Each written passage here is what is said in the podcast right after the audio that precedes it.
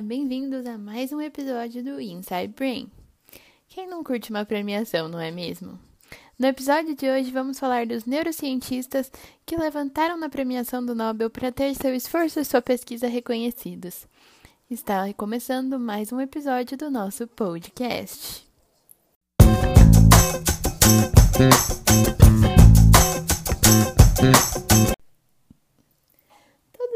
Gostamos de participar de uma competiçãozinha, ver nosso trabalho sendo premiado, e a neurociência não é nada diferente. Essa área já marcou presença em 17 premiações do Nobel desde 1906. Todos os prêmios foram na categoria de medicina ou fisiologia. O primeiro Nobel concedido à área de neurociência foi em 1906, quando Camilo Golgi, da Itália, e Santiago Ramon e Carral, da Espanha, foram reconhecidos por seu trabalho na estrutura cerebral. A maior contribuição de Golgi foi seu método de coloração celular. Usando uma substância química, ele conseguia fazer com que apenas algumas células se destacassem do fundo, o que deixava a observação das estruturas muito mais fácil. Além disso, ele fez um estudo bem detalhado e com várias observações sobre diversas áreas do sistema nervoso e algumas estruturas celulares. Enquanto isso, Carral explicou a teoria dos neurônios em seus livros, que depois vieram a se tornar um dos mais importantes trabalhos sobre neuroanatomia. Além disso, ele aperfeiçoou o método desenvolvido por Golgi, podendo observar todas as regiões do cérebro e da medula espinhal. Ele conseguiu formular teorias sobre o interior das células, crescimento dos axônios e até sobre regeneração de fibras nervosas. Todas essas descobertas juntas formaram a base da neurofisiologia, o que deu a eles o prêmio Nobel da área. Mais que merecido, né? Em 1932, Sir Charles Scott Sherrington dividiu o prêmio com Edgar Douglas Adrian. Sherrington foi responsável por estudar os reflexos, conceituar sinapses, entre outras descobertas importantes. Adrian se focou na fisiologia e nos órgãos sensitivos. Ele desenvolveu um método que amplificava os sinais, de modo que pequenas mudanças podiam ser notadas. Essas descobertas sobre o funcionamento dos neurônios valeram o segundo prêmio da área. Sir Henry Dale e Otto Lowe foram os próximos premiados. Os cientistas britânico e austríaco foram reconhecidos em 36 por suas descobertas sobre a transmissão química dos impulsos nervosos. O prêmio de 1944 foi para o trabalho conjunto de Joseph Erlanger e Herbert Spencer Gasser.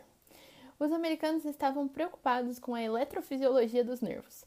Foram reconhecidos por suas descobertas sobre as funções diferenciadas das fibras nervosas. O prêmio de 1989 é muito contestado. Um dos premiados foi Walter Rudolf Hess, por suas descobertas do cérebro como controlador dos órgãos internos. Até aí, tudo certo. A questão é que o outro ganhador foi Antônio Caetano de Abreu Félix Egas Moniz, por sua descoberta da lobotomia como terapia. O prêmio é muito questionado, mas também é defendido, já que o primeiro remédio para tratamento de doenças mentais surgiu apenas em 1952. Sir John Eccles, Alan Hodgkin e Andrew Huxley foram os próximos neurocientistas a dividirem o Nobel. Suas descobertas sobre os mecanismos iônicos envolvidos na membrana celular nervosa mereceram o prêmio de 63. Em 67, Ragnar Granit, Haldon Kefter Hartney e George Wald foram os cientistas que se levantaram na premiação. Esses foram dignos do prêmio por suas descobertas sobre os processos visuais de um ponto de vista químico e fisiológico. Sir Bernhard Katz, Ulf von Euler e Julius Axelrod foram os premiados de 1970. Suas descobertas foram no campo do humor. Eles estudaram os mecanismos de armazenamento, liberação e inibição dos transmissores humorais. Em 76, o prêmio foi para Baruch Blumberg e Carleton Gadjuk. Os, premi os premiados foram reconhecidos por suas descobertas de novos mecanismos para origem e disseminação de doenças infecciosas. No ano seguinte, os três pesquisadores que dividiram o Nobel estavam trabalhando com hormônios peptídicos. Roger Guillemin e Andrew V. Shelley foram reconhecidos por descobrir a produção desses hormônios no cérebro, e Rosalind Yellow por desenvolver um teste radioativo para detectar a presença do hormônio. Em 81, Roger Sperry foi reconhecido por suas descobertas sobre a especialidade de cada hemisfério do cérebro. Sabe quando falamos sobre o hemisfério esquerdo e direito?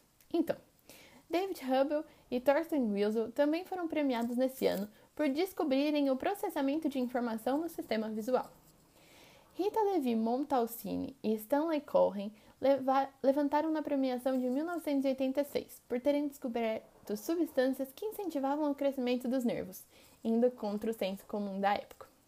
Em 91, o Nobel foi concedido a Erin Neher e Bert, Bert que descobriram a função específica dos canais iônicos nas células do sistema nervoso.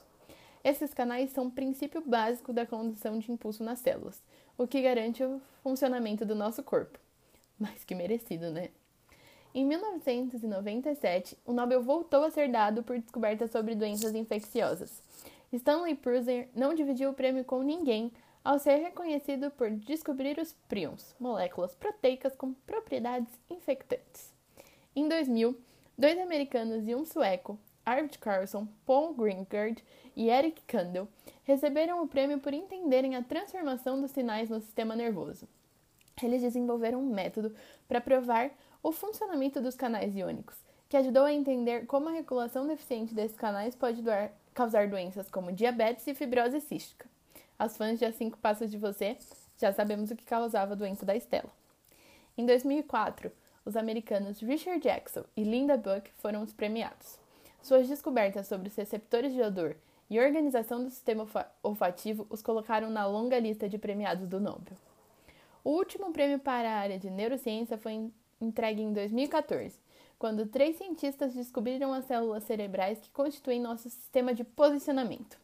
John O'Keefe, Maybrit Moser e Edward Moser dividiram o prêmio, já que suas descobertas dão informações sobre como funções mentais são representadas no cérebro e como o cérebro pode calcular funções e comportamentos.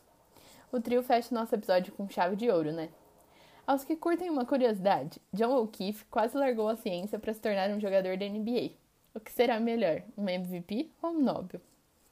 Chegamos ao fim desse podcast com carinha de aula de história. Apesar dos nomes e datas sem fim, é legal perceber como as coisas que para nós são tão comuns foram grandes descobertas em outras épocas, né? E aí, ficou com vontade de ganhar um Nobel? Se você gostou do podcast de hoje, compartilhe com outras pessoas. Se quiser dar sugestões de temas, se tirar alguma dúvida ou qualquer coisa assim, meu Instagram tá sempre aberto. Vejo vocês no próximo episódio. Beijo!